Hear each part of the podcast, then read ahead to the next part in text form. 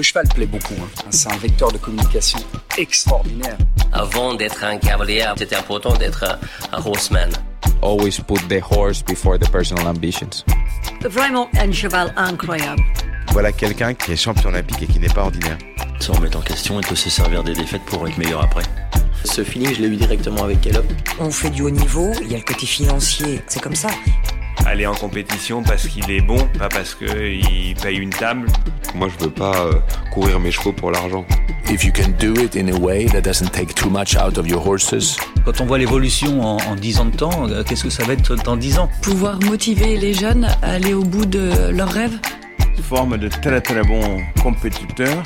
Je ne vais pas dire que ça forme des hommes de chevaux. Pour moi, les bons moments, ils sont à venir. Aujourd'hui, réussir sa vie, c'est avoir la vie que l'on souhaite.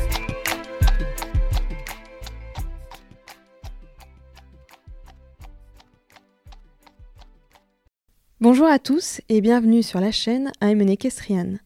Depuis 4 ans maintenant, nous vous proposons deux fois par mois d'écouter une conversation avec un homme ou une femme de cheval. Bientôt 100 épisodes seront en ligne. De chacune de ces rencontres, nous avons su retirer un enseignement, un nouveau leitmotiv ou tout simplement un nouveau regard sur notre sport. Ce mois-ci, un peu de repos nous attend et nous ne diffuserons pas de nouvel épisode, mais nous vous proposerons alors d'écouter ou de réécouter les épisodes qui nous ont le plus marqués, ceux qui nous ont inspirés ou encouragés à faire évoluer le plus fondamentalement notre vision de l'équitation, du sport ou du rapport au cheval. Et vous alors, n'hésitez pas à nous dire sur Instagram quel épisode vous aimeriez réécouter cet été ou celui que vous recommanderiez à un ami qui n'a jamais écouté Ayam Equestrian. On en profite pour vous remercier de votre fidélité à ce média, de vos écoutes toujours aussi nombreuses, de vos partages sur les réseaux sociaux qui nous aident encore chaque mois à faire découvrir Ayam Equestrian à de nouveaux auditeurs, et des nombreux messages que nous recevons sur nos réseaux et qui nous encouragent à poursuivre cette aventure. Bel été à tous et bonne écoute dans ce nouvel épisode, au format record puisque ce n'est pas moins d'une heure et vingt minutes de discussion captivante, vous allez pouvoir découvrir un métier dont la technicité est bien souvent méconnue. Ils ne sont que deux Français à pouvoir prétendre opérer cette profession au niveau olympique. Ce métier, notre invité l'a choisi par vocation, animé d'une passion immense pour ce sport. Acteur central de la réussite des compétitions sur lesquelles il intervient, notre invité est par ailleurs l'une des parties prenantes majeures dans l'évolution du saut d'obstacle et il offre par ses choix et par son travail une place privilégiée au bien-être du cheval. C'est à l'occasion d'un concours chef organisé à Sainte-Cécile début juin que nous avons eu la chance de rencontrer Grégory Baudot. Grégory est un chef de piste international de niveau 4. Il est un architecte du saut d'obstacle de très haut niveau.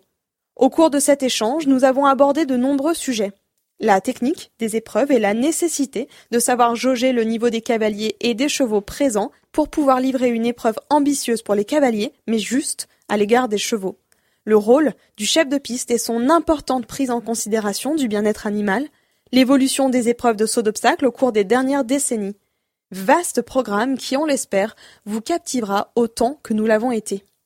Très belle écoute à tous.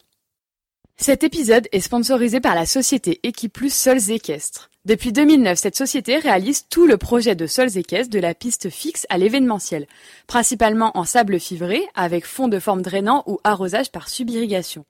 Entreprise à taille humaine dirigée par Arnaud Malgras, Equiplus Sols Équestres intervient aussi bien sur de petites structures que sur de plus gros événements équestres. L'équipe d'Equiplus se tient à votre entière disposition pour réaliser tous travaux de création, réfection ou entretien de sols équestres. Toujours en quête d'amélioration de son procédé, Arnaud reste à l'écoute constante des retours de ses clients, notamment des meilleurs cavaliers mondiaux de saut d'obstacles qui foulent ses pistes en compétition mais également à la maison. Équipe plus Sols équestres peut effectivement compter parmi ses nombreuses réalisations les carrières de Simon Deleste, Philippe Rosier ou encore le manège de Steve Gerda. Un carnet de références qui ne cesse de s'étoffer puisqu'il peut désormais compter entre autres à son actif la réfection du petit parquet de Fontainebleau avec arrosage par subirrigation, la réfection récente du paddock de Vichy, les carrières du Jumping Upside à Grimaud pour les réalisations fixes, le Longines Paris FL Jumping, le Longines Masters de Lausanne ou encore le Global Champions Tour de Saint-Tropez pour les événements. Allez, c'est parti. Bienvenue dans I Am an Equestrian, le podcast. Bonjour Grégory, euh, merci d'avoir accepté d'enregistrer cet épisode avec nous. Donc euh, nous sommes euh, aujourd'hui le lundi 1er mai non 1er juin, pardon. On est au Haras Saint-Cécile et vous êtes en train de monter les pistes pour les SHF, les jeunes chevaux pour cette semaine. Donc vous êtes chef de piste de niveau 4. Vous êtes le seul, si je ne me trompe pas, vous êtes le seul chef de piste français agrémenté pour monter des pistes olympiques. Et vous avez d'ailleurs déjà fait vos preuves sur de très belles pistes dans du 5 étoiles et des compétitions majeures euh, ces dernières années. Euh, il me semble aussi que vous êtes pressenti pour devenir le chef de piste de Paris 2024. Euh, vous êtes aussi professeur de marketing dans une école de commerce. Toujours pareil, si nos informations sont bonnes, parce que du coup on s'est un petit peu renseigné à l'avance. Est-ce que on pourrait commencer cette interview euh, en vous demandant de vous présenter tout simplement avec vos mots, en nous expliquant un petit peu quel a été votre parcours et quelles sont, quelles ont été les grandes étapes de votre vie professionnelle? Bonjour à vous. Euh, donc, euh, je n'ai pas besoin de me présenter puisque vous l'avez fait euh, à l'instant même. Je voudrais donc juste euh, revenir sur quelques propos que vous avez euh, relevés à, à l'instant même, au niveau notamment de, du niveau auquel euh, j'ai été donc nominé au cours de la, de la dernière année, c'est-à-dire niveau 4, level 4 exactement. Nous sommes deux en France et je ne suis pas donc le seul. Il y a également mon ami Frédéric Cotier qui est à ce niveau-là depuis bien longtemps déjà, ce qui signifie que nous sommes donc deux à pouvoir en France de chef de piste, donc à pouvoir prétendre euh, un jour peut-être à, à, pouvoir honorer donc des, des compétitions de type euh, championnat d'Europe, championnat du monde et Jeux olympiques. Donc c'est un honneur pour moi d'être aujourd'hui à Sainte-Cécile. C'est une toute première pour moi, euh, qui plus est pour monter des épreuves de jeunes chevaux, puisque ça fait une dizaine d'années que je n'ai pas eu l'opportunité euh, de, les construire, euh, parce que c'était tout, simplement un choix d'abord professionnel. Comme vous l'avez dit, je suis donc professeur de manière parallèle à ma fonction de course designer, je suis professeur de marketing dans une école de commerce auquel j'enseigne deux jours par semaine. À l'époque, il y a quelques années, j'enseignais trois jours, ce qui, posait le problème pour moi de construire des épreuves dans la semaine, et notamment celles qui sont rattachées au, cycle classique. Voilà, donc vous avez également euh, évoqué le fait que je pourrais être pressenti pour euh, Paris 2024. Euh, bien sûr, on parle de quelque chose qui, pour moi, est, reste quand même à court, court ou moyen terme. Euh, rien n'est fait. Il faut laisser le temps au temps. Euh, il faut continuer à travailler euh, avec beaucoup d'acharnement, travailler dans l'optique de la progression des chevaux, continuer à travailler sur la la philosophie qui a toujours été la mienne, celle du, respect du cheval, du bien-être du, cheval, et, d'essayer d'être progressivement, on va dire, euh, immergé dans un nouveau sport. Un nouveau sport, c'est-à-dire que pour moi, les sports équestres doivent évoluer, évoluer sur plein de choses, et j'essaye de par le course designing, c'est-à-dire de par la manière dont je vais tracer mes épreuves, les parcours que je vais proposer, cette optique-là doit permettre aujourd'hui de, donner un peut-être plus d'impulsion à notre sport et notamment celui du jumping. Alors vous êtes, comme on l'a dit aussi, vous êtes professeur donc à, dans une dans une école de commerce. Est-ce que vous avez vous étiez professeur avant de devenir chef de piste ou euh, inversement? Et du coup, pourquoi est-ce que euh, vous vous êtes lancé dans cette activité parallèle? Alors je vais vous résumer euh, très rapidement, très succinctement un petit peu mon parcours tant professionnel que celui qui est lié à mon hobby, à ma passion, celle du chef de piste. Euh, non, j'ai commencé très très tôt dans la fonction de, commissaire de piste. Euh, J'avais, je pense, 15 ans à peu près, 14-15 ans quand je me suis intéressé à cette fonction-là. Je vivais euh, aux abords d'un centre équestre, donc les chevaux, je les voyais euh, tous les jours, couramment.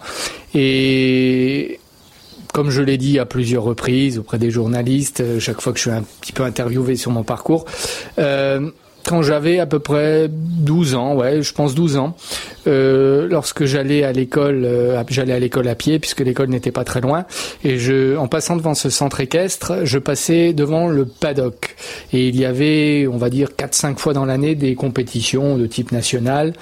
Euh, des compétitions d'ailleurs assez importantes. Et le lundi matin, quand j'allais donc à l'école, en empruntant euh, ce petit chemin qui passait devant le paddock, euh, j'étais toujours intrigué et, intéressé par les, bouts de papier qui étaient donc affichés sur sur cette pancarte aux abords du paddock qui représentait ni plus ni moins les fameux croquis de parcours, les plans de parcours, qui à l'époque étaient réalisés à, main levée, sur du papier carbone et tout ce qui s'ensuit.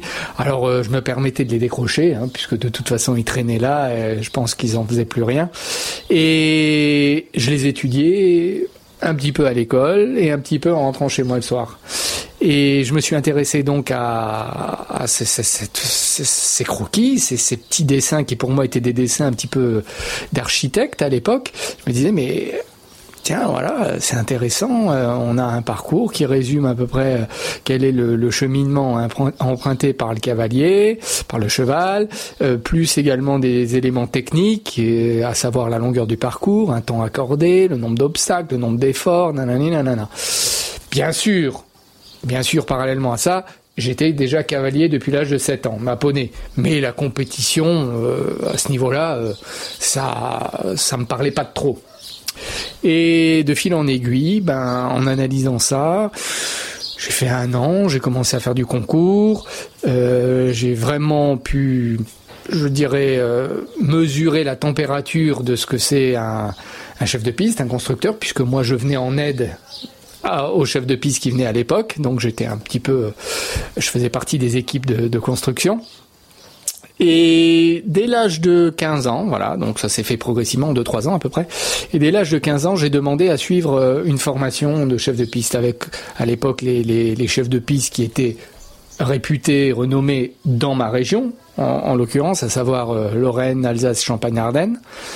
Et donc j'ai fait ces stages-là, donc à mes frais, à mes propres frais. Je me déplaçais en concours euh, avec des amis qui avaient le permis ou quand j'allais en concours avec le camion, avec mon coach, et, je prenais du temps pour aller travailler avec ce, ces chefs de piste-là. Et j'ai travaillé comme ça à peu près deux ans, deux ans et demi, euh, jusqu'à ma majorité. Et à partir de la majorité, j'ai pu être officiellement nommé chef de piste régional. Et, à partir de là, ben, tout s'est enchaîné très très vite. À 18 ans, j'ai eu l'occasion de pouvoir effectuer, euh, et c'était un honneur pour moi parce que j'ai eu aussi la confiance de chef de piste qui était derrière moi et qui me poussait, etc., de, de pouvoir faire euh, ma première B1 à l'époque, hein, qui correspondrait aujourd'hui à du Pro 2 Grand Prix. Et j'avais 18 ans. Et de là, ben, j'ai eu de plus en plus de concours à 18 ans, à 19 ans, à 20 ans. Euh, j'ai récupéré la majorité des concours pro euh, qu'on avait en Lorraine. Et c'est là que je me suis fait connaître. C'est là que j'ai eu des portes se sont ouvertes, notamment dans des régions limitrophes, limitrophes, pardon, euh, à savoir la Bourgogne, l'Île-de-France, un petit peu le Nord. Et 2009, voilà, là, là, je vous parle à peu près 97, hein, de 95 à 97. Et j'ai gravi tous les échelons jusqu'en 2008 au niveau national pour obtenir euh, ce qu'on appelle aujourd'hui le, le, chef de piste national élite. Et en 2009, j'ai passé le premier niveau international, c'est-à-dire ce qu'on appelle le level 2. Trois ans après, chef de piste international niveau 3 ce qui me permettait déjà d'effectuer les plus gros concours et du moins jusqu'à 5 étoiles et la consécration, bien sûr, c'est venu en fin d'année 2019 avec euh, cette reconnaissance au niveau, au niveau 4. Voilà un petit peu comment s'est fait mon parcours et, et je n'ai pas grillé d'étapes, rien n'a été brûlé, j'ai suivi, je me suis déplacé beaucoup pour travailler avec des chefs de piste, différents chefs de piste. J'ai, ce qui est important de dire, je n'ai jamais voulu copier personne. J'ai pu prendre ce qui allait bien et ce qui était fait par euh, des chefs de piste, euh, m'interdire de faire certaines choses, et après vous vous fabriquez tout seul. Donc vous avez, comme dirait beaucoup de monde, votre patte, entre guillemets, euh, même si je pense qu'il n'y a pas une mode euh, Bodo ou quoi que ce soit. Euh, moi, j'ai ma façon de faire. Voilà, j'ai j'ai ma conception aujourd'hui de ce que peut représenter le, le course designing. Je pense que ça marche plutôt pas mal. Peut-être les choses seront différentes dans 5 ans, dans 10 ans, dans 15 ans, je sais pas. Il faut s'adapter aussi à, à son temps, s'adapter aux évolutions euh, auxquelles de toute façon nous, nous, nous faisons face. Et, et j'espère que ça m'amènera encore euh, le plus loin possible et, pendant de nombreuses années. Mais ce qui est important, moi je le fais, même si c'est quelque chose qui est professionnalisé depuis 2000, euh, depuis 2010 à peu près. Euh, je le fais avec énormément, énormément, énormément de passion. C'est avec le cœur et je pense que c'est ça qui est important.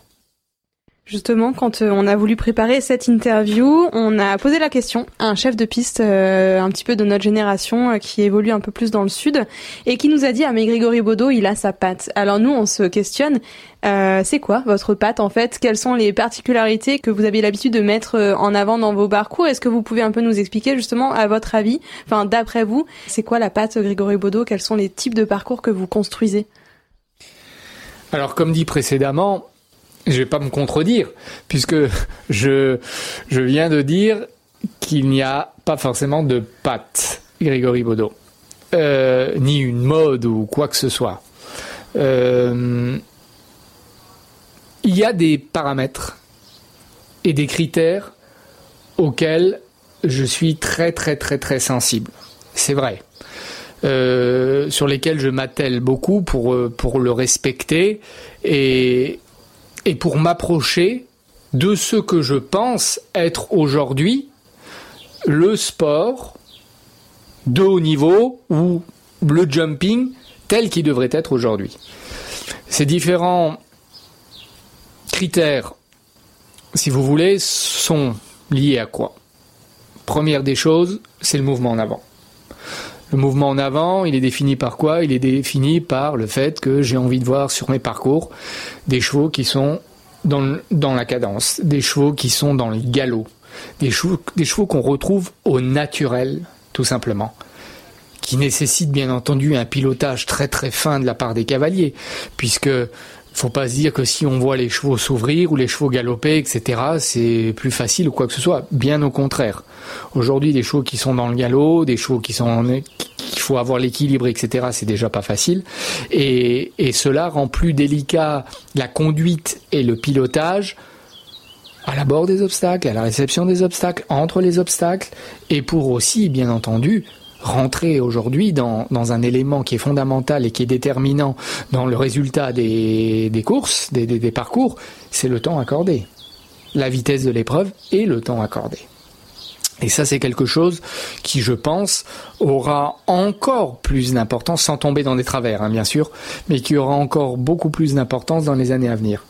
Parce que on ne va pas pouvoir faire une sélection euh, éternellement au niveau du, des difficultés proposées, au niveau de la hauteur des obstacles, etc. Parce que sinon, on va aller à contre-courant et on va euh, tout simplement s'engouffrer dans, quelque chose qui sera contre nature, qui va aller euh, véritablement euh, envers ce que je recherche, c'est-à-dire le bien-être animal. Faut jamais aller au-delà des limites du cheval. Et donc ça c'est important. Donc moi ce que je veux c'est voir des chevaux qui sont véritablement dans le mouvement en avant, dans le galop, qui puissent s'exprimer véritablement sur, euh, sur le parcours, le temps qui doit être juste bien calculé. Et les autres éléments que je vais prendre également en compte, c'est euh, le choix que je vais faire dans mes parcours, le choix des, des obstacles, leur configuration, le choix des couleurs. Je suis assez perfectionniste dans la décoration, je suis assez perfectionniste également dans, dans, la création des obstacles, la subtilité qu'on peut avoir euh, dans la construction, au niveau des couleurs, au niveau euh, de la légèreté. J'aime bien les obstacles qui sont assez, assez légers, etc. Mais je n'irai jamais dans des travers qui vont se formaliser par quoi Par des hauteurs exagérées, ça c'est certain, ni des largeurs exagéré, mais d'essayer de trouver certaine harmonie dans le parcours proposé avec des séquences de ce que j'appelle des différentes séquences euh, d'analyse dans le parcours qui doivent mettre à mal le cavalier, mais pas le cheval. C'est-à-dire qu'il doit poser un problème de réflexion auprès du driver. C'est-à-dire dans une distance, dans un choix de foulée, euh, ce qui sera préférable éventuellement de reprendre, est-ce qu'il sera préférable de suivre le contrat qui a pu être imposé ou alors d'en enlever, d'enlever une foulée, etc., etc. Parce que tout ça, euh, je dirais que intelligemment, si c'est bien construit, va provoquer ce que j'appelle des fautes de pilotage, mais qui seront des fautes naturelles pour les chevaux. C'est-à-dire euh, ce qu'on peut appeler le petit 4 points, le petit 8 points, et pas voir euh, des, chevaux qui sortent de piste euh, avec, je dirais, des, des, barres plein les pattes ou des efforts conséquents sur des obstacles larges, parce que qu'est-ce qu'on aura gagné? Rien du tout.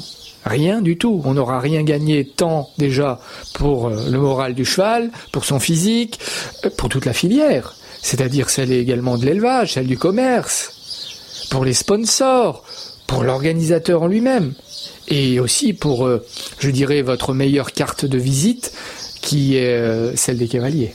Ça, il, faut pas, il ne faut pas l'oublier non plus. Donc, il n'y a pas de patte. Moi, j'ai ma façon de faire. Parfois, malgré que je suis bon pédagogue, mon métier le veut, mais euh, j'ai parfois des choses euh, que je n'arrive pas à expliquer dans l'établissement complet de mon parcours. Ce que je recherche, c'est voilà, qu'il y ait une certaine osmose, qu'il y ait une harmonie dans le parcours et qui va proposer des séquences, des séquences où les chevaux, on va les ouvrir un peu pour être dans le galop, ou à un moment donné, on va resserrer ce que j'appelle un peu le principe de l'accordéon. Voilà mais sans plus. Après, je suis aussi très très exigeant quant au quant euh, à la construction des obstacles, c'est-à-dire les lignes droites, soit des vraies lignes droites, quant euh, à la décoration, quant euh, aux courbes, les angles. Les angles sont très très importants aujourd'hui. Euh, faut que ce soit quelque chose qui est coulant. Un bon parcours, c'est un parcours qui est fluide. Mais même s'il est fluide, nous pouvons le rendre délicat. Voilà, donc c'est l'aspect technique qui, qui va primer, mais en forçant les cavaliers et les chevaux, bien sûr, euh, dans le mouvement en avant. Le bien-être animal et l'évolution des sports équestres, on va, on va en reparler un peu après, mais je voulais quand même revenir un peu à ce que vous nous aviez dit avant. Euh, vous avez commencé tout jeune à vous interroger sur la création de parcours, etc. Il faut une certaine créativité, un certain sens artistique. Est-ce que vous savez d'où ça vous vient à la base? Pas du tout. Ce que, ce que je sais, c'est que tout être humain, au niveau de son cerveau, a cortex gauche, cortex droit, et il y en a un qui est plus développé que l'autre, et il y en a un qui développe euh, assez fortement euh, la créativité, l'imagination, etc., etc. Alors là, je ne peux pas vous dire d'où ça vient exactement. Hein. Faudrait poser la question à de grands artistes, euh, peintres ou autres d'ailleurs, dans le domaine culturel. Mais je ne peux pas vous dire. C'est quelque chose qui m'intéresse, sur lequel aussi je me suis intéressé, parce que euh, force est de constater que si vous n'avez pas euh, d'intérêt dans la vie ou vous n'avez pas une certaine source de motivation non plus, euh, vous ne pouvez pas prétendre à grand chose. Vous ne vous pourrez en tout cas pas prétendre à atteindre vos objectifs. Euh, c'est quelque chose qui, qui moi m'a passionné. Pourquoi? Bah, Déjà, ça reste dans le milieu hippique. Ça veut dire que je côtoie les chevaux, etc. Parce que si je reviens un petit peu en arrière, j'ai peut-être omis de le dire tout à l'heure. Euh, J'étais, j'ai toujours baigné depuis l'âge de 7 ans dans les chevaux. J'ai monté à cheval, j'ai fait de la compétition, mais j'ai arrêté assez tôt volontairement. Hein. C'est-à-dire qu'à l'âge de 18 ans, euh, j'ai passé le bac et j'ai décidé de faire carrière dans le milieu hippique, mais euh, de faire carrière à la garde républicaine à Paris. C'est la raison pour laquelle j'ai intégré euh, l'état-major de cavalerie à, au Célestin, c'est-à-dire à Paris. Et au bout d'un an et demi, euh, J'étais jeune, loin de la famille, loin des amis, beaucoup de week-ends qui étaient un petit peu grillés du fait que je devais m'occuper des chevaux et, exercer des gardes. Eh bien, j'ai lâché l'affaire, comme dirait l'autre. Et je suis donc revenu euh, dans ma Lorraine natale et j'ai repris mes études. J'ai repris mes études pour, euh, cinq années d'études supplémentaires et permettre d'avoir le titre de, professeur, du moins, d'avoir mon master et, d'enseigner, d'avoir eu l'opportunité d'enseigner dans, dans cette école de commerce. Mais par rapport à ça, j'ai ma passion, j'ai toujours eu cette flamme, cette étincelle qui, qui, ne s'est jamais, jamais, jamais éteinte et qui est celle de, de pouvoir suivre les chevaux et de pouvoir proposer quelque chose par moi-même. Parce que ce qu'il ne faut pas oublier, c'est que dans la fonction, du moins, dans le milieu des officiels de compétition, il n'y a, à mon sens, que le chef de piste qui est l'acteur qui impose quelque chose dans la compétition. C'est-à-dire que, outre le fait qu'il doit bien sûr se, comment dirais-je, se caler à un, règlement, ça c'est certain, en termes de distance, de barème, etc., etc. Mais sur le reste, il est totalement libre, libre à lui. C'est son imagi tout provient de son imagination, d'une part de feeling, etc. Et c'est ça qui aujourd'hui vous donne véritablement du, peps. C'est-à-dire que moi j'ai trouvé, entre guillemets, mon pied autant dans le course designing que euh, en tant que cavalier de monter à cheval tous les jours. Pour preuve, je ne monte plus à cheval. Alors, il m'arrive de temps en temps chez des amis, bien entendu, de, de remettre euh, les fesses sur un cheval, mais ça reste très, très, très occasionnel. Et quoi qu'on dise certains ou certaines, euh, les meilleurs chefs de piste au monde n'ont pas forcément été des cavaliers de haut niveau. Hein. C'était ma, Ça, c'est totalement euh, ridicule de le penser. Ou il faut avoir, bien entendu, eu un vécu et eu un, un- je dirais, un pied euh, important dans, dans, dans, dans, dans le milieu des équestres, dans le milieu des chevaux. Évidemment, évidemment.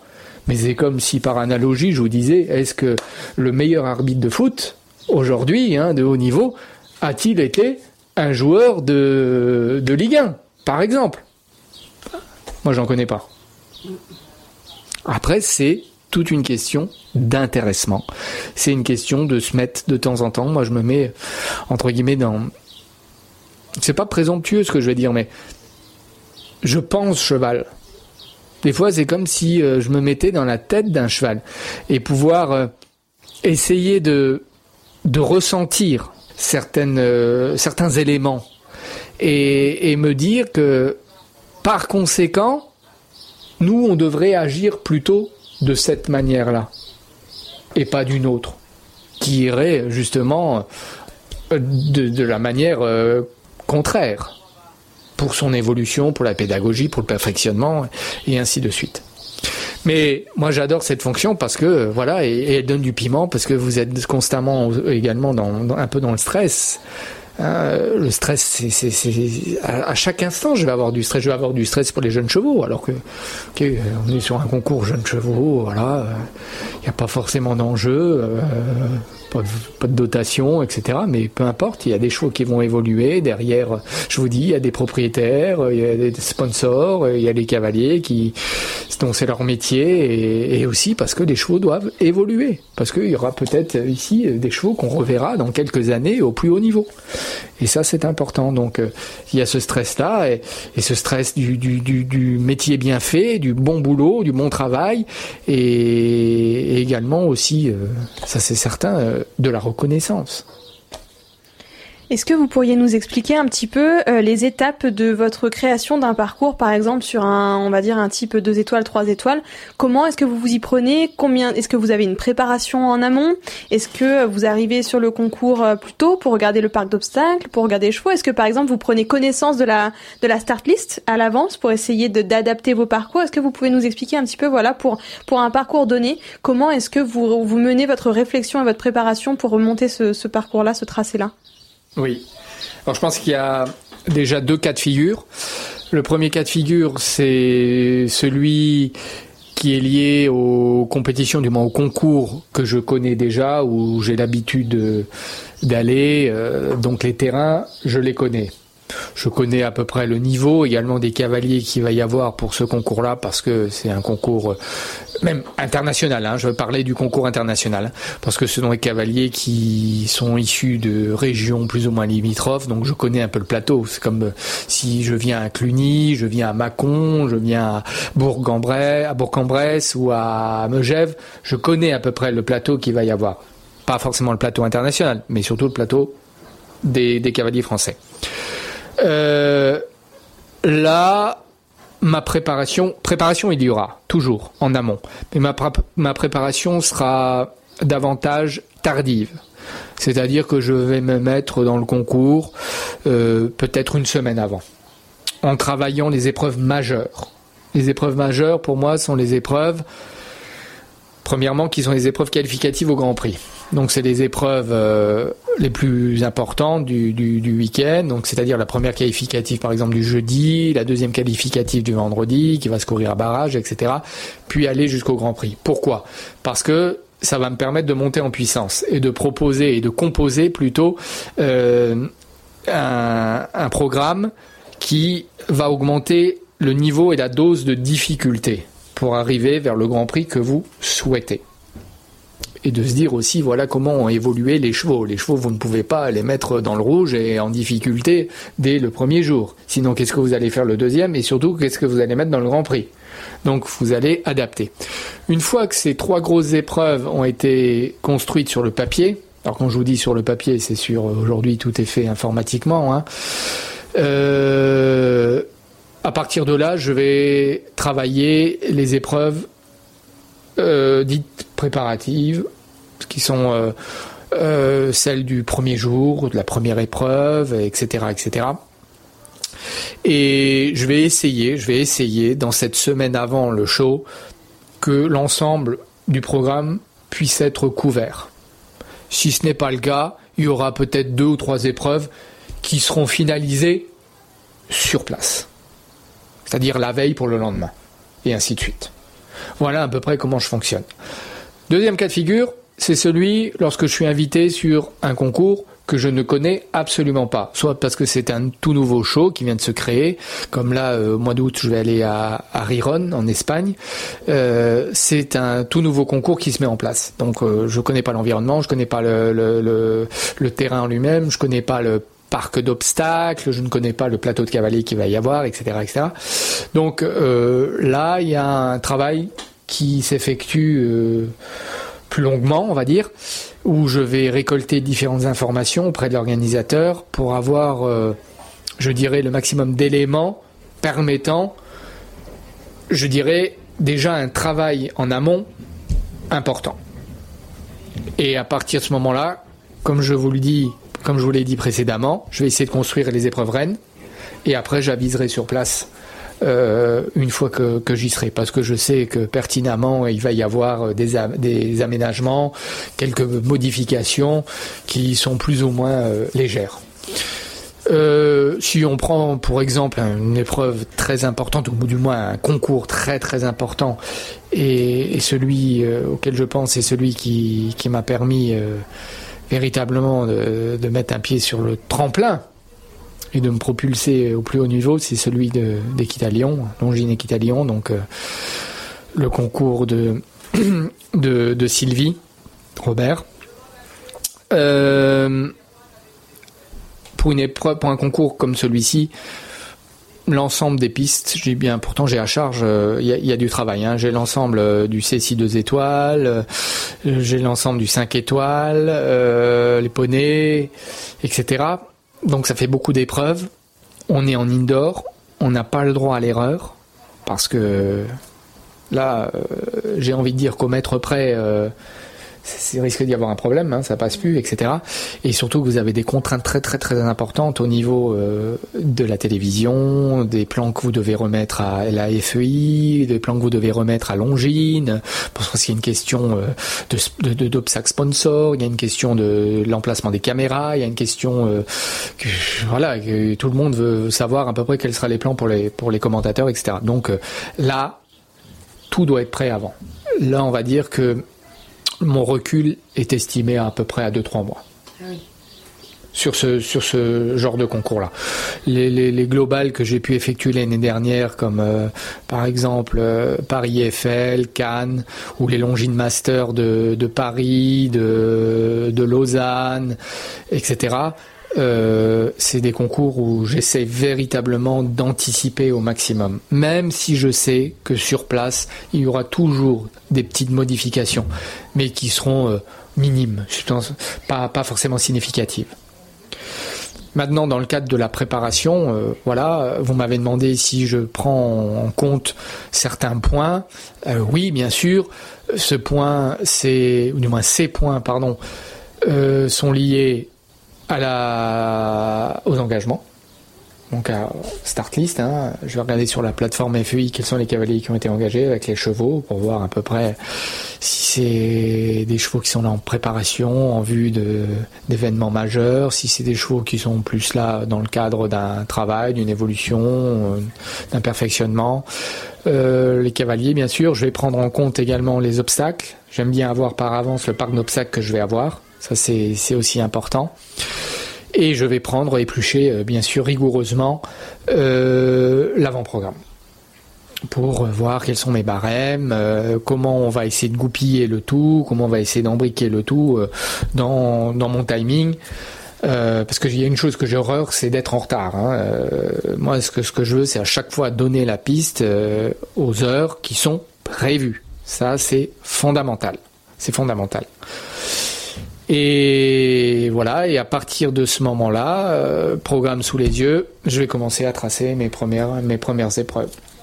Les éléments dans le cadre de la construction que je vais prendre en compte, c'est épreuve mineure, épreuve médium, épreuve majeure. Voilà, épreuve mineure, même s'il faut surtout jamais, jamais, jamais, jamais les négliger, parce que quand je dis mineur, c'est pas des épreuves euh, où on s'en fout, hein, euh, ou parce qu'il y a pas, y a rien à gagner, ou parce que euh, les cavaliers ils veulent juste sauter deux trois barres. Non, jamais de la vie, jamais, jamais, jamais. Les épreuves mineures, c'est des épreuves, on va dire, aux cotes les plus basses du, programme, du concours, mais où euh, il y a certains chevaux qui sont à remettre en route, euh, voilà, et où on recherche s'il y a 50% de sans faute, c'est pas un problème. Mais le travail doit être bien fait tout de même. Et après, ben, il faut rentrer dans, euh, je dirais, un niveau d'exigence un peu plus important pour les épreuves médiums, où on va essayer de baisser un petit peu le pourcentage de sans faute, et, et les épreuves importantes où on veut on va dire, des, résultats qui sont quand même, euh, je dirais, euh, acceptables. Acceptable ne signifie pas, hein, aujourd'hui, avoir ces 25% de sans faute ou ces 8 sans faute, euh, comme on dirait, etc., etc. Non, ça, je pense qu'aujourd'hui, oui, on y fait attention, c'est évident, mais il faut surtout pas se focaliser là-dessus. Ou il ne faut plus, je dirais, se focaliser là-dessus. Si le travail est bien fait, les résultats suivront, on va dire, normalement. Et après, comme je le dis euh, très très souvent, quand je suis interviewé, vous savez, euh, j'ai pu monter un très très beau Grand Prix qui a donné euh, satisfaction aux cavaliers et qui leur a donné peut-être un peu de fil à retordre, certains, c'est clair, mais qui a tenu en haleine le public, où le public a vu un vrai show, etc mais où il n'y a eu que 5 600 fautes, par exemple, par exemple. Mais vous pouvez aussi avoir une épreuve à 8, à 9, à 10, ok, et un beau barrage, certes, mais il faut peut-être regarder ce qui s'est passé derrière. Si vous avez sorti 10 éliminés, 10 abandons, une pléthore de, de, chevaux qui, qui sont sortis avec 16, euh, 20 points, 24 points, etc au final, pour moi, c'était pas forcément un bon parcours. Alors tout dépend du dénouement qu'il y a eu pendant cette épreuve. Mais très honnêtement, j'ai pris beaucoup sur moi. Je travaille ça mentalement en parlant, hein, parce que c'est important. Il faut plus se morfondre dans, euh, on va dire, des prérequis ou voilà, euh, des choses euh, qui sont dites par le passé. Et dit voilà, il faut avoir nos pourcentages, nos fameux pourcentages. c'est comme ici en SHF. Je vous dis, ça fait un moment que j'ai pas fait ça, mais sur ce que j'en entends, il faut essayer d'obtenir les bons pourcentages.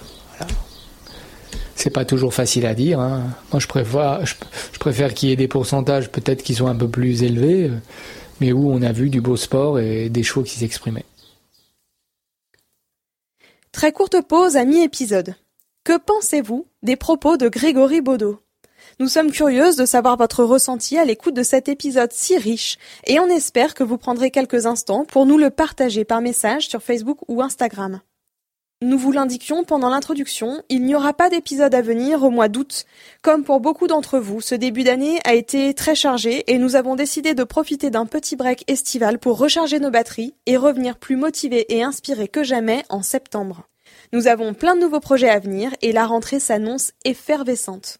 On profite aussi de cet entracte pour remercier notre partenaire Equiplus Sols Équestres de s'être associé à nous pour vous proposer cet épisode, d'une part, mais aussi d'offrir aux chevaux et cavaliers des conditions de travail optimum en piste comme à la maison. Un chef de piste éclairé, un sol performant et confortable, des cavaliers passionnés et respectueux de leur monture. Voilà l'équation parfaite pour une compétition réussie. Allez, je laisse place à la seconde partie de cet épisode. Belle écoute! Vous nous avez dit donc qu'il y a une préparation qui est beaucoup plus importante sur euh, les concours comme les globales, euh, les 5 euh, étoiles comme Équitalion, etc. Et est-ce que ça vous crée aussi forcément, enfin c'est une question. Est-ce que ça vous crée plus de pression euh, au niveau des sponsors, de l'organisateur de concours? Vous êtes quand même une pièce maîtresse. Et pour l'anecdote, euh, je l'avais noté un peu plus tard, mais euh, j'avais vu il y a quelques années Grand Prix du Saut Hermès, si je me trompe pas, assez difficile avec des chevaux qui sortaient très éprouvés de l'épreuve et les cavaliers aussi quelles sont les conséquences pour un chef de piste quand, euh, à la sortie d'une épreuve, forcément les pourcentages ne sont pas bons, mais en plus de ça, euh, les cavaliers et les chevaux sont éprouvés hmm.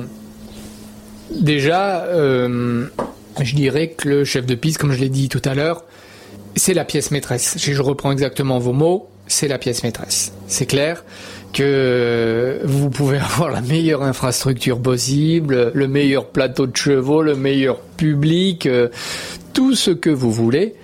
Si le chef de piste n'effectue pas un bon travail, tout cela ne sert à rien. Les dommages collatéraux seront forcément importants. Puisque c'est lui qui, en somme, fait le sport. Ou va du moins donner la ligne directrice du sport que l'on va avoir durant l'événement, durant le, week-end, par exemple.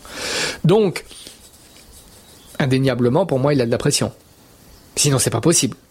C'est-à-dire qu'il y a un manfoutisme total. Euh, même la personne qui est, euh, je dirais, euh, la plus cool dans sa tête possible, dans cette fonction-là, s'il n'y a pas une dose de stress, j'entends bien stress positif aussi, hein, j'arriverai pas à le comprendre. J'arriverai pas à le comprendre. Et je pense que le travail et le boulot ne seraient pas le même au final, hein, le rendu final. Donc j'ai beaucoup de pression, c'est vrai. Euh, moi je vous dis j'ai de la pression sur tout événement. Je vais avoir de la pression ici pour construire des jeunes chevaux, qui va pas s'exprimer ou qui va pas se manifester de la même manière que si euh, j'étais, euh, je sais pas moi, par exemple sur le global ou à Lyon. C'est évident. Mais la pression va être là. Ça c'est certain. Parce que je vais avoir la pression déjà du travail bien fait de, la sécurité des chevaux et des cavaliers. Euh, est-ce que les chevaux sont bien? Est-ce que les chevaux sautent bien?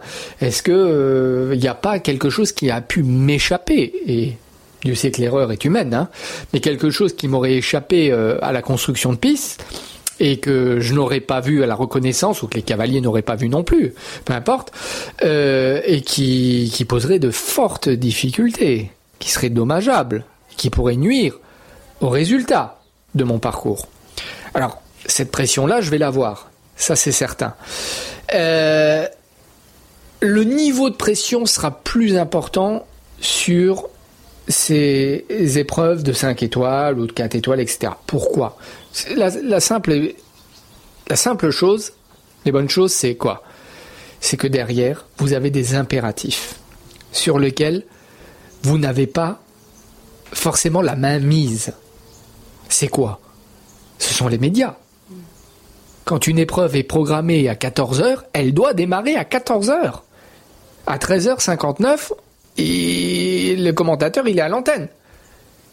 Et vous devez avoir rendu la piste, il faut que votre parcours ait été checké, tout doit être OK, il faut que les, cavaliers aient eu le minimum de temps euh, pour pouvoir euh, le marcher, etc., etc. Donc, il y a ce problème-là, il y a, le problème que derrière il y a les sponsors qui sont importants. Vous devez respecter des, obstacles de sponsors. C'est pas toujours facile parce qu'il y a des obstacles qui sont massifs, il y en a d'autres qui sont peu light, qui sont trop light, etc. Donc il faut savoir composer. C'est ça qui donne aussi beaucoup de pression. Et les timings qui sont de plus en plus serrés à l'heure actuelle. Et après, se dire aussi, euh, c'est que quand on est dans des endroits euh, qui sont un peu clos, tels que des, des, des, indoors, etc., vous avez un public important. Hein. Regardez Lyon, le public magnifique que vous avez, ou à Paris, ou alors à, Bordeaux, ou, peu importe, ou à l'étranger, etc. Et moi, ma pression serait de se dire, euh, si un jour il devait y avoir un malheur au milieu de la piste. Voilà, euh, des chevaux qui cheval qui se tue, euh, cavalier. Quand bien même ce ne serait pas de la faute du chef de piste, mais vous l'avez toujours au fond de vous-même, cette image-là. Même si on essaie de, la chasser, c'est certain. Mais ça, ça, ça fait partie aussi de la pression. Et après, à haut niveau, j'ai la pression aussi des, résultats, parce qu'il y a beaucoup d'argent en jeu, c'est certain. Hein. Quand vous avez des centaines de milliers d'euros en jeu, c'est complètement différent. Donc euh, moi, euh, j'ai toujours cette part de, stress, d'inquiétude, d'anxiété, etc. Mais je pense que c'est aussi un bien pour moi parce que ça me permet, ça vous permet de vous remettre en cause. Ça permet parfois de réfléchir différemment. Euh, et, ça vous donne toujours aussi, je vous dis, ce maintien de la flamme. Parce que si voulu, je, suis encore jeune, je pense, et, euh, si un jour euh, je ne vais plus avoir de pression, plus ce petit stress, etc. Alors moi, je pense qu'il faudrait que je passe à autre chose et que j'arrête. Je m'oriente dans dans, un autre job, dans un autre hobby ou, que sais-je. C'est une question à laquelle euh, je voulais venir et vous venez d'en parler je, je pense à la remise en question en fait. Je pensais à ça. J'ai eu le souvenir d'un championnat à Fontainebleau, un championnat national où il y avait eu euh, a priori grosse erreur de distance dans une combinaison qui avait fait euh, beaucoup de, de brouhaha, etc. Ça avait été assez controversé. Est-ce que c'est aussi une partie, euh, une qualité nécessaire au chef de piste de savoir se remettre en question, de savoir écouter aussi les recommandations, les influences, les conseils des cavaliers, des parties prenantes de, du sport? Est-ce que vous êtes euh, soumis à ça Est-ce que vous êtes obligé, tenu d'avoir cette partie de remise en question pour pouvoir aussi évoluer en fonction de, des retours du, terrain de ceux qui pratiquent le sport, on va dire? Alors tout d'abord, euh, je tiens déjà à dire que l'erreur est humaine. Il peut arriver, je vous ai dit, ça, fait partie de mes, mes hantises, il peut arriver à quiconque euh, aujourd'hui d'effectuer, qui va s'avérer après, forcément, une erreur, et qui, qui, qui a engendré, généré euh, une catastrophe. Faites allusion euh, à un championnat de France, il me semble. Et tout à l'heure, vous avez fait allusion euh, à So, Hermès, etc. On a vu, pour ce niveau de chevaux, pour un événement comme ça, des erreurs comme jamais. Du moins, des, fautes plutôt comme jamais, euh, ça peut arriver. Bien sûr, ça peut arriver. J'espère que jamais ça puisse m'arriver. J'espère. Pour cela, je fais toujours bien attention à, éviter euh, certaines choses. Je rentrerai pas dans les détails, mais que ça peut être des distances inconsidérées, euh, des lignes trop délicates, trop difficiles, trop d'efforts pour les chevaux au niveau des largeurs, et ainsi de suite. Ça, c'est des choses sur lesquelles déjà euh, je, mets une croix dessus. Voilà. Maintenant, on peut commettre des erreurs. Vous avez dit, est-ce qu'il est obligé pour le chef de piste de se remettre en question? Il n'y a rien qui dit, on va dire, euh, dans les règlements, hein, légalement parlant, qu'il faut se remettre en question. Ça, c'est une question de morale, uniquement. Il est évident pour moi euh, qu'un chef de piste au cours de sa carrière, mais comme ça peut être le cas euh, de, tout bon manager, il me semble, hein, c'est utile dans sa vie euh, professionnelle, voire même dans sa vie privée, dans un couple, par exemple, eh bien, de temps en temps, de mettre les choses à plat. Et de se dire, voilà, je fais un tableau des forces, je fais un tableau des faiblesses. Et je liste. Ce que j'ai pu observer depuis euh, quelque temps, ou ce que j'ai pu observer lors de cette manifestation. Et de faire un état des lieux, de faire une analyse. C'est pas toujours évident de le faire, parce que parfois vous êtes froissé, parfois ça touche votre ego, parfois vous n'êtes pas très recevable aux critiques ou à ce qu'on pourrait dire euh, autour de la piste, par exemple. Ça peut faire mal, c'est vrai. Mais je pense que si vous êtes une personne, une bonne personne, une bonne personne, il y aura toujours, toujours une part de vous qui va se dire Eh mon vieux, là, il faut que tu te poses, que tu te poses les bonnes questions et que tu puisses ravaler éventuellement peut-être ta fierté ou ravaler tes rancœurs et se dire il faut repartir sur une nouvelle base. À partir de ce moment-là, c'est une forme, c'est une forme de remise en question.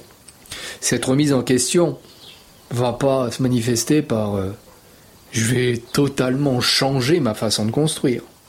Parce que là, au contraire, ça devient plus ridicule qu'autre chose. Parce que vous êtes en train d'avouer que vous êtes complètement planté depuis, depuis belle lurette.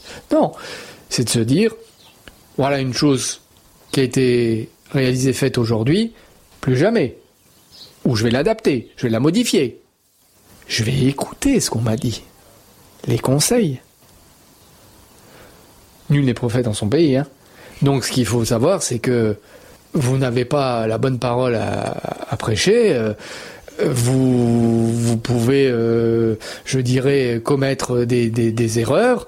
Euh, vous ne pouvez à un moment donné plus être dans le coup parce que vous-même vous n'êtes pas bien dans votre peau, j'en sais rien, peut-être, hein. ça peut arriver, hein. ça a forcément euh, des, des, incidences sur, sur votre façon de, de, faire et de votre façon de construire, ça c'est certain. Et il faut peut-être être à l'écoute, à l'écoute de, des cavaliers, ça c'est important. Parce que les cavaliers, c'est ceux qui, qui sont dans l'arène, hein. c'est ceux qui vont à la guerre, entre guillemets. Donc il faut, il faut pouvoir, de temps en temps, je dis pas tout le temps, mais il faut pouvoir prendre acte de ce qui a pu être dit, qui, ces propos peuvent être de bons conseils pour le chef de piste et pour son évolution. Vous savez, moi, j'ai pas, j'ai pas honte de dire ou j'ai pas peur de le dire. Hein. Pas, c'est pas un secret sur des sur des gros concours, sur des grosses épreuves, euh, moi j'ai des cavaliers de haut niveau qui sont, euh, je sais pas moi, dans les dans les 20 premiers euh, de, la, ranking, qui me disent euh, Grégory, euh, je trouve que ton obstacle là, il est un peu haut, ou, trouve pas qu'il est un peu large, euh, etc., etc. Mais je le prends, je, je, le prends pour argent comptant. Et qu'est-ce que je vais faire? Je vais analyser ce qui m'a été dit. Après, vous êtes le seul décideur. Hein. On peut pas vous l'imposer. Hein. Ou alors le cavalier, après la reconnaissance, il estime qu'il ne veut pas faire le parcours. C'est du jamais vu, pratiquement. Et là, avec le recul, vous dites, on analyse, dit, c'est pas parce que c'est Pierre-Paul Aujac qui vous l'a dit, hein, mais on, on l'analyse et on se dit, c'est vrai, peut-être que là-bas, à l'emplacement de cet obstacle-là, c'est un peu gros, c'est un peu large, il y a le public derrière, il y a la lisse, euh, déjà la, ligne est technique avant, etc. Euh, il va peut-être avoir un problème de couverture pour les chevaux, etc. Et là, vous prenez votre décision et vous allez descendre d'un trou, vous allez réduire de 10 cm ou de 15 cm, etc. Et puis voilà. Et puis le cavalier, euh, il a vu que vous y avez réfléchi. Il a peut-être vu même que vous avez pris la décision. Il va l'approuver, d'autres l'approuveront pas peut-être, mais vous avez été le seul décideur, in fine. Et, moi, je l'ai déjà fait à plusieurs reprises.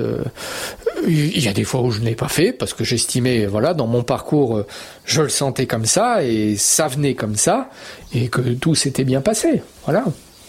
Euh, confère euh, une petite anecdote. Euh, Steve, Steve euh, que, je, connais très bien, Steve Gerda, euh, à Paris, c'était Longines Master de Paris en décembre dernier.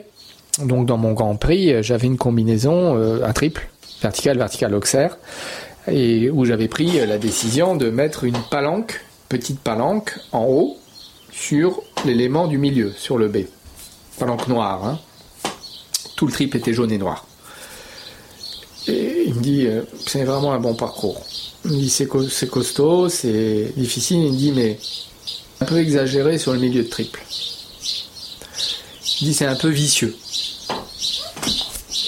C'est pas méchant, hein, parce que Steve, forcément numéro 1, euh, mondial, et il y a toujours quelque chose de bon à apprendre de ces, gens-là. Parce qu'ils vont vous le dire, du moins envers moi, ils vont vous le dire de manière constru constructive. Et ça, c'est important. Et je lui dis, Steve, je lui dis, cette palanque-là, elle, elle va pas tomber énormément. Cette palanque-là, moi, je l'ai construite dans l'optique. Déjà, on a une combinaison qui est qui nécessite la gymnastique, mais qui nécessite pas d'effort. Vertical, vertical, auxerre. C'est pas la combinaison la plus difficile. Mais il faut la rendre subtile. Pour la rendre subtile, j'ai mis le choix de mettre cette palanque-là. Pourquoi? Parce que les cavaliers ils vont vouloir absolument psychoter, se concentrer au maximum sur cette palanque-là. Parce que c'est touché coulé. Hein. Donc, moi, mon optique, c'est de provoquer la faute avant ou après. Parce que pour protéger cette palanque-là, ils vont forcément faire une décision à la bord du A. Et selon la décision qu'ils qu vont avoir à prendre, ça peut aussi commettre une erreur sur le C, en voulant absolument bien sauter le B. Et là j'ai dit non, je, si je pense que c'est bien. Pourtant on faisait 158. Hein. Ce que j'ai fait c'est juste tourne, euh, mis une, palanque, euh, une fiche un peu moins plate sur un, élément de la palanque. Ça d'accord. Mais je l'ai pas touché. Au final, euh, je sais pas s'il était sans faute, je crois qu'il sort avec 4 ou 8 points, peu importe. Coup de téléphone, euh, pas moi, une heure après le Grand Prix, il me dit Greg, bravo, je te félicite, t'avais raison, ça a créé ce genre de faute-là. C'était très intéressant. Puis voilà, vous êtes forcément, euh, quand vous avez un cavalier de, ce niveau-là qui, qui, qui, vous explique un petit peu sa, façon de voir et qui, qui vous dit qui, positivement ce qu'il a ressenti, et chose que je ressentais aussi moi, bah, j'en suis, j'en suis très fier. Je voulais passer un peu à un, autre sujet qui est, euh, enfin, toujours en lien, celui du bien-être animal. Vous avez dit qu'un parcours réussi, un tracé réussi, c'était un tracé qui respectait le bien-être, l'intégrité du cheval, un tracé subtil. Euh, et aujourd'hui, on parle de plus en plus de bien-être animal. Euh, les sports équestres ont vraiment beaucoup évolué avec des parcours de plus en plus difficiles, des chevaux toujours meilleurs. Qu'est-ce que vous pensez de ça? Est-ce que vous pensez que ça va évoluer dans le temps? Dans quel sens? Et vous, quel regard est-ce que vous portez sur ce sujet-là aujourd'hui? Alors, La question m'a été posée à de nombreuses reprises, c'est-à-dire sur l'avenir justement du jumping, c'est certain. Euh, je pense qu'il y a des phases qui sont peut-être des phases liées euh, par décennies ou tous les 15 ans, etc. Des grandes phases évolutives. Hein, ce qu'on sautait il y a 30 ans ou il y a 40 ans euh, euh, était déjà complètement différent de ce qu'on a sauté il y a 10, 10 ans ou 15 ans. Et aujourd'hui, on est à nouveau dans une phase évolutive. Ces phases-là sont liées, je dirais déjà, à l'évolution de la société, à l'évolution euh, technologique, à l'évolution technique. Aujourd'hui, on a un meilleur élevage. Tout le monde est clair pour pour euh, pour le dire. Euh, on a des meilleures infrastructures. Vous avez vu un petit peu les sols sur lesquels euh, aujourd'hui on peut concourir, des, des, sols qui sont respectueux des chevaux au, au, niveau notamment de la force qui peut qui peut être exercée sur sur les membres, etc. On a des pilotes qui sont de plus en plus fins, des pilotes travailleurs, des pilotes dirais, qui, qui, sont sensationnels. Mais de plus en plus. C'est-à-dire qu'il y a beaucoup, beaucoup, beaucoup, beaucoup de bons et de très bons cavaliers. Mais qui n'ont pas forcément toujours les meilleurs chevaux.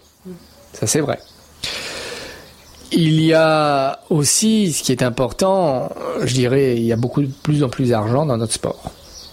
Certains, il y a une économie autour de cela, on l'a remarqué. On, on fait avec, du moins on fait avec, on l'exploite, et ce qui est normal, tout simplement. Et je pense qu'il faut être très, je dirais, précautionneux avec tout cela. Pourquoi? Parce que vous parlez de bien-être, et je l'ai parlé, j'en ai parlé à plusieurs reprises là-dedans, là au cours de cette interview. On va pas pouvoir aller éternellement à un niveau d'exigence qui est des plus élevés. Parce qu'on va aller contre les limites du cheval. On va pas pouvoir sauter plus haut, parce que pour moi, nous sommes déjà au maximum. On va pas pouvoir mettre plus large. Déjà, les largeurs, ce qu'il faut savoir, c'est qu'elles ont réduites par rapport à il y a 30 ans. Ok. Question de sécurité. Aujourd'hui, je pense qu'on est pratiquement au top pour la sécurité des chevaux, les fiches de sécurité, des obstacles qui sont quand même assez light, le poids des barres, etc., etc. On court dans, comme je l'ai dit euh, tout à l'heure, dans des carrières qui sont quand même, euh, je dirais, au top. Alors il faut s'interroger sur qu'est-ce qu'il faut faire, ou qu'est-ce qu'on va devoir faire, vers quelle va être la vision d'avenir permettant dans le futur, et quand je dis dans le futur, ça va être dans les dix années à venir, ce tournant qu'il va falloir prendre pour respecter les chevaux, parce que vous avez dit le bien-être animal est très important, et il va de devenir. Plus on va avancer dans le temps, plus il va être important. Notamment au regard des animalistes et tout ce qui s'ensuit, hein. ça c'est certain. Donc, nous, on doit montrer un bon visage de tout cela. Et montrer que, en fait, nos chevaux, ben, pour eux, c'est un jeu. Que pour eux, ils sont heureux de partir en compétition. Qu'ils sont heureux de sauter des obstacles. Mais il faut qu'en même temps, les cavaliers puissent, je dirais, partager la même vision. Et le chef de piste, il est au milieu de tout ça. Parce que c'est lui qui va construire les parcours.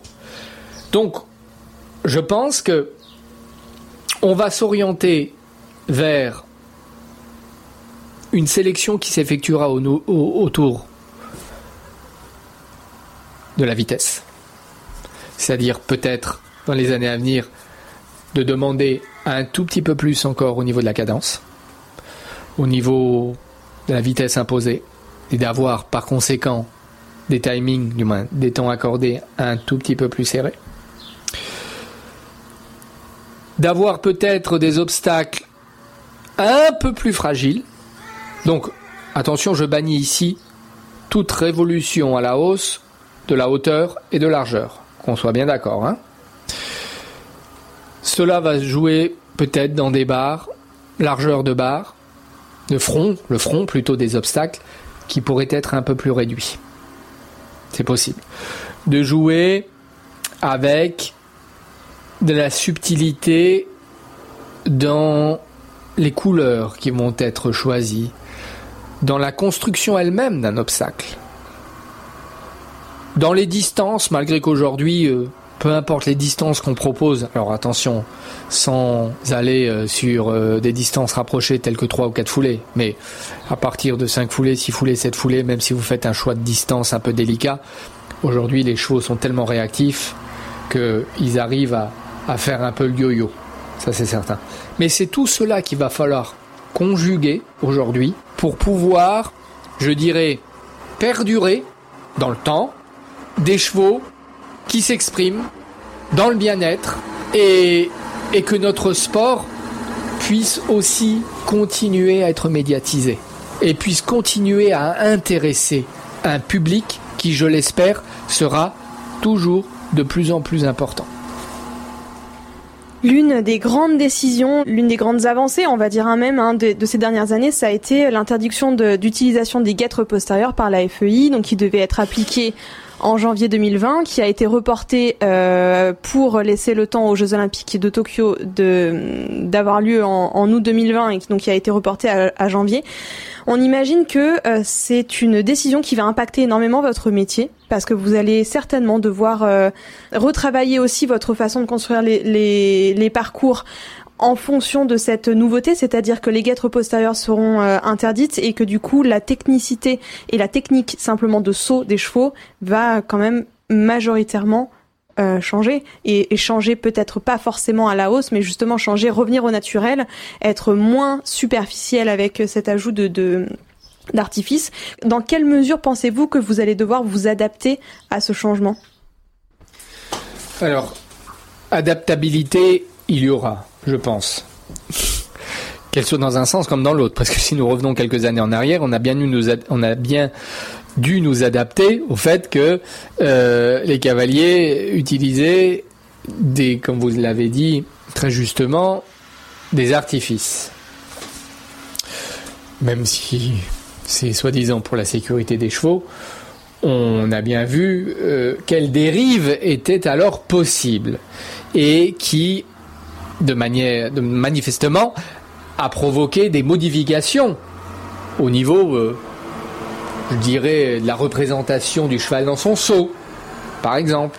Hein, du fait, comme je le dis à plusieurs reprises, comment le cheval s'exprime. Et d'avoir tout un mécanisme qui en fait est figé, qui n'est pas le cheval naturel, tel qu'on aimerait le voir.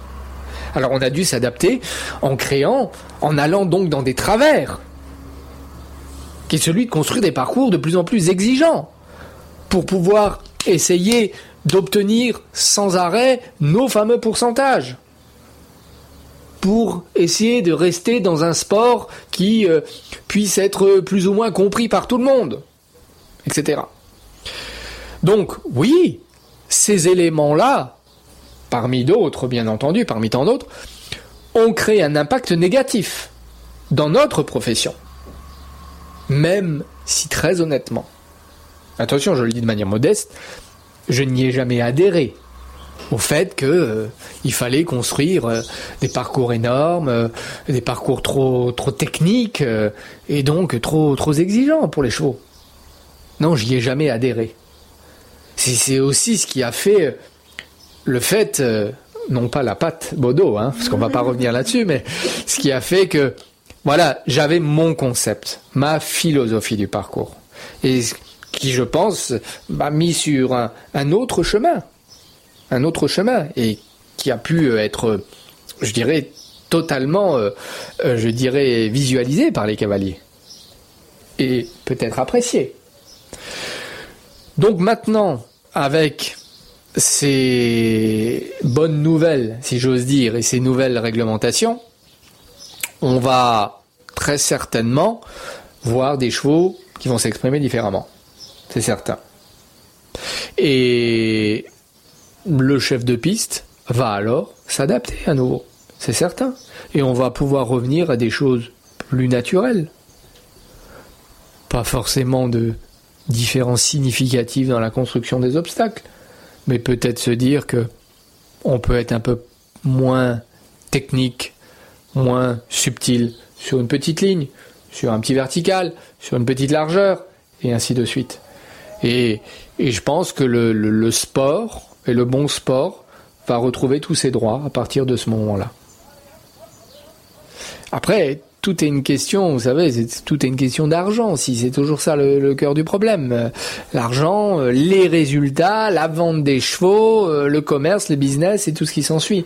Si nous revenons à des choses plus naturel et auquel le grand public sera, euh, je dirais, euh, assez euh, friand, eh bien, c'est une bonne chose. Je pense que c'est une bonne chose pour toute la filière. Et en tout cas, moi, j'en suis déjà convaincu, c'est certain, mais j'en serai véritablement heureux. On va recommencer un peu à parler de vous pour euh, la fin de cette interview. Euh, vous êtes, comme on l'a dit au début, pressenti pour euh, peut-être monter la piste des Jeux Olympiques de Paris 2024. Alors, comme vous l'avez dit, rien n'est fait. Mais comment est-ce que vous appréhendez ce moment-là sur le long terme quand même, parce que c'est dans quatre ans? Et ça reste aussi assez proche hein, finalement. Comment est-ce que vous vous y préparez? Est-ce que ça vous crée une certaine pression? Comment vous le vivez?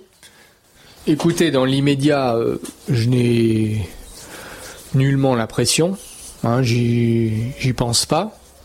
Alors je vais pas vous dire parce que je vais pas, je vais pas vous mentir. Euh, c'est pas que j'y ai jamais pensé, bien entendu. J'y ai pensé. J'y ai pensé parce que c'est quelque chose qui viendrait à un moment donné. Euh, euh, la cerise sur le gâteau, vous voyez, couronner un peu votre carrière. Alors, alors, que j'espère, bien sûr, ma carrière est loin d'être finie, c'est certain, mais qui vient véritablement mettre un, un point d'honneur sur, votre parcours. Euh, j'y travaille, bien sûr que j'y travaille, mais je travaille déjà au fur et à mesure sur les parcours que je construis tout au long de l'année. Parce qu'il faut aussi, vous savez, se forger une certaine régularité. Il faut se faire connaître, c'est certain, il y a une réputation, il y a une notoriété, etc. Il y a une image à entretenir, bien sûr. Mais il faut que vous soyez régulier dans ce que vous allez entreprendre. Et c'est-à-dire dans votre façon de pouvoir construire, même si de temps à autre, comme on l'a dit précédemment, il y a des remises en question, c'est certain.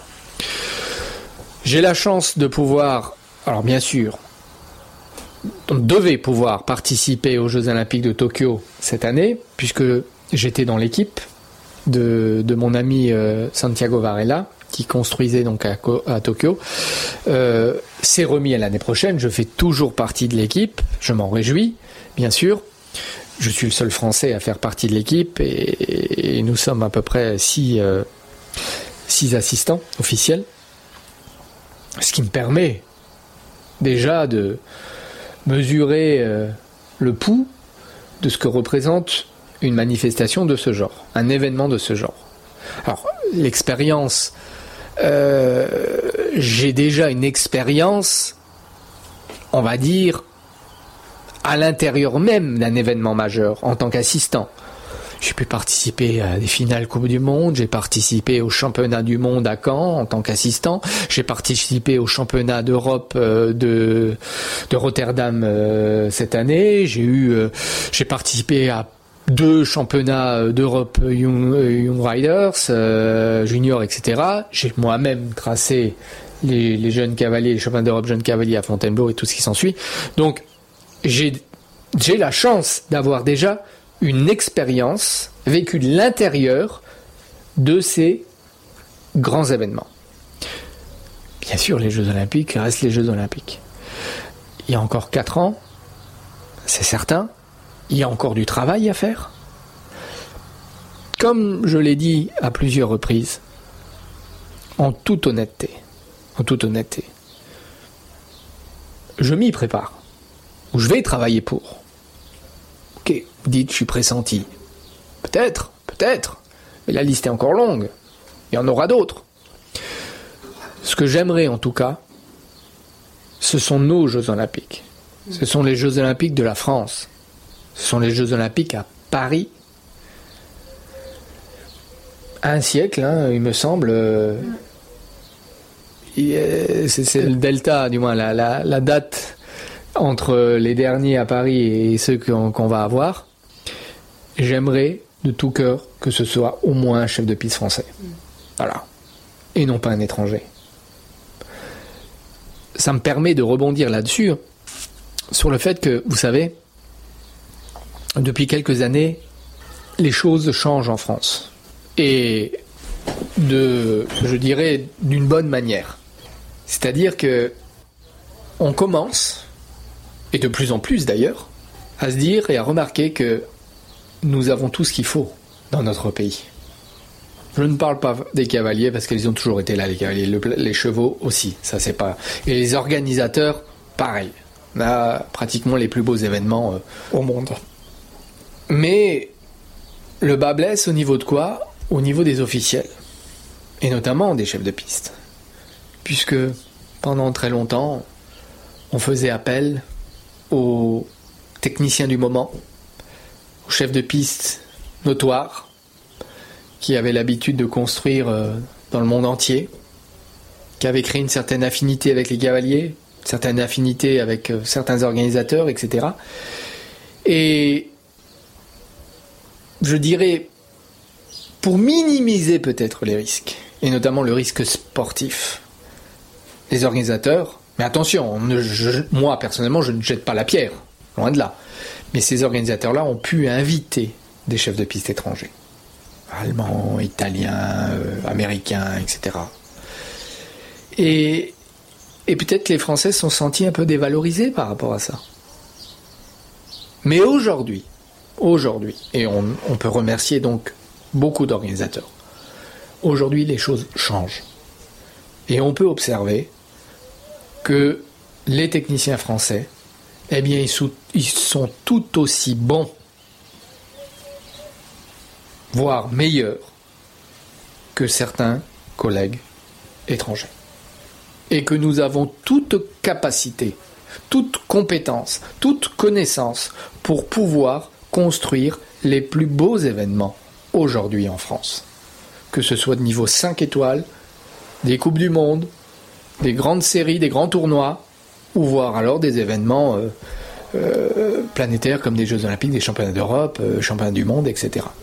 Et ça, c'est, c'est, une fierté, pas, pas, une fierté personnelle en tant que Grégory Baudot sur une piste, une fierté de notre pays. De notre pays. Et de l'ensemble, on va dire, de la filière. Parce que les cavaliers le reconnaissent aussi aujourd'hui. Les cavaliers, à l'époque, très honnêtement, n'était pas très ouvert ou n'était pas très élogieux, en somme, vis-à-vis également des officiels de compétition, et qui plus est des, chefs de piste, par exemple. Aujourd'hui, les choses se décantent, les choses changent, il y a une meilleure visibilité et transparence de, de, de, je dirais, des chefs de piste français sur la vitrine internationale française, je pense que ça y est, c'est fait. Et ça, je pense que c'est une bonne chose. C'est une bonne chose et, il faut qu'il y ait aujourd'hui euh, du monde. je ne suis pas le seul, hein, euh, il y a d'autres très très très bons chefs de piste français et nous devons absolument impulser un dynamisme qui doit nous permettre d'aller en dehors de nos frontières, de nous faire connaître, de transporter un petit peu euh, nos compétences ailleurs et, par conséquent de nous faire un nom. On est sur un temps euh, d'interview très long, mais je vais me permettre une dernière question. Euh, en vue de, ces échéances euh, auxquelles vous prétendez, donc euh, les championnats du monde, Paris, etc., vous allez devoir, comme vous le venez de le dire, être au moins aussi bon, voire meilleur que vos homologues étrangers. Vous allez devoir vous renouveler, vous différencier, vous allez devoir puiser de, l'imagination pour trouver des nouvelles méthodes, pour, pour vous réinventer à chaque fois. Où est-ce que vous allez trouver tout ça? Hmm. Écoutez, il est peut-être un peu trop tôt pour le dire parce que les choses vont se faire de fil en aiguille, d'année en année. Vous savez, peut-être l'état d'esprit que j'ai aujourd'hui en construisant euh, ici à Sainte-Cécile, euh, bon, même si ce sont que des jeunes chevaux, peu importe, mais le mois prochain un 2 étoiles, au mois d'août un, un 4 ou 5 étoiles et ainsi de suite, mon état d'esprit est différent ou sera différent de celui que j'ai eu l'année dernière et sera différent également de celui que je pourrais avoir l'année prochaine ou dans, ou dans deux ans, sans, je dirais, modifier totalement mes fondations, mes bases. C'est certain. Parce que vous allez prendre des éléments, des petits points qui vont venir avec le temps chaque année, que vous allez constater par, par vous-même, par observation sur les parcours, les chevaux, comment ils évoluent, etc. Euh, s'il y a des modifications réglementaires, s'il y a des évolutions technologiques au niveau, je sais pas moi, c'est totalement possible au niveau des obstacles et tout ce qui s'ensuit. Et ça, au fur et à mesure, ça vous fait évoluer, mais sans que vous en rendez forcément compte. Donc, si on me dit demain tu dois tracer 2024, là aujourd'hui, hein, on me dit tu traces 2024, faut que ton parcours soit prêt avant la fin de l'année. Je vais tracer quelque chose qui me paraît, à l'heure où je vous parle, dans, je dirais, la mentalité actuelle et dans, et dans ma mentalité. Mais si je les ressors dans trois ans, je vais vous dire, mais Greg, tu peux pas faire ça. Mm. Parce que j'aurai évolué entre. Et il y aura d'autres idées, d'autres façons de faire, qui me seront toujours propres. Ça, je ne reviens pas là-dessus, qui me seront toujours propres. Mais qui me plairont peut-être différemment. Alors, moi, je vais y aller avec le temps. Euh, on a 4 ans encore. Euh, il faut voir comment les choses évoluent. Moi, je dois me concentrer sur mon travail, qui est le travail que j'ai d'année en année sur les événements, sur les organisateurs qui me font confiance. Si mon travail sera bien exécuté, si les gens sont satisfaits de, ma prestation, de mes prestations, ben peut-être que je serai prêt alors pour un événement de, cette taille et, et en tout cas je m'y préparais mentalement. Ça c'est important, mentalement en tout cas. Pour trouver les ressources, il est aussi important pour moi Là aussi, une petite chose que j'ai omis de vous dire précédemment, tout à l'heure, c'est le jumping, le milieu des chevaux, c'est quelque chose dont j'ai pris la décision de ne pas baigner 7-7, 24-24. ça, c'est important. Pourquoi? Parce que je pense, et attention, ça ne regarde que moi, c'est mon opinion. Je n'ai pas envie de penser cheval, d'être en mode cheval du lundi au dimanche. C'est-à-dire, voyez, faire des jeunes chevaux en début de semaine, continuer euh, faire faire du national ou des internationaux en, fin de semaine, etc. Non, je pense qu'il est important dans l'équilibre de tout être humain d'avoir une rupture. Cette rupture peut être celle d'avoir un deuxième job à côté, d'accord, qui vous fait penser à autre chose. Voilà, comme un disque, les 33 tours, 45 tours, face A, face B. Hein, vous changez. C'est pas la même musique. Et de vous ressourcer aussi. De vous ressourcer avec des choses. Euh, ben là, on l'a vu, euh, je pense que ça sera d'ailleurs une belle conclusion. On l'a vu dans cette période malheureuse, hein, cette période de confinement, etc. Ben, il y a eu un retour aux sources, un retour au naturel. Combien de personnes aujourd'hui, notamment dans notre monde, que ce soit celui des cavaliers, celui des propriétaires, celui des coachs, etc., ben de se retrouver à vivre une situation ou à vivre des choses qu'on n'avait plus l'habitude de faire. Je donne un exemple, d'aller faire du sport, d'aller dans son potager, d'aller récolter quelque chose, etc.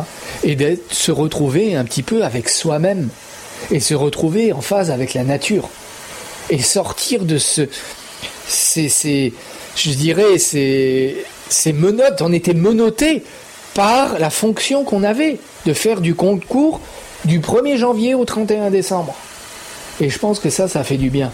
Et moi en tout cas c'est ce que j'essaie de rechercher en faisant des phases de pause à plusieurs périodes dans l'année pour pouvoir vous ressourcer. Et, et je pense que vous revenez plus fort. C'est une belle conclusion. Merci beaucoup euh, Grégory pour cette interview. On a appris beaucoup de choses sur votre fonction et aussi sur vous. On vous souhaite vraiment le meilleur et bah, en tout cas de tracer Paris 2024. On vous le souhaite. Et puis euh, bah, bon concours ici à Sainte-Cécile et bon concours pour euh, les autres qui vont suivre. Et à très vite, j'espère, près de chez nous, à Equita ou autre. Merci à vous, c'était un plaisir. Bye bye. Et voilà, c'est un record 1h20 de discussion riche en apprentissage avec le chef de piste international Grégory Baudot. Cet épisode vous a plu? N'oubliez pas de nous le dire par message privé sur Facebook ou Instagram. Si vous souhaitez suivre l'actualité de Grégory Baudot, retrouvez-le sur son profil Instagram, at grégory.baudot. Quant à Equiplus Sols Équestres, vous pouvez retrouver leur actualité en suivant le profil de leur fondateur at arnaud.malgras. Quant à nous, on se retrouve le mercredi 2 septembre pour un prochain épisode et en attendant, on vous souhaite un très bel été à tous. À bientôt!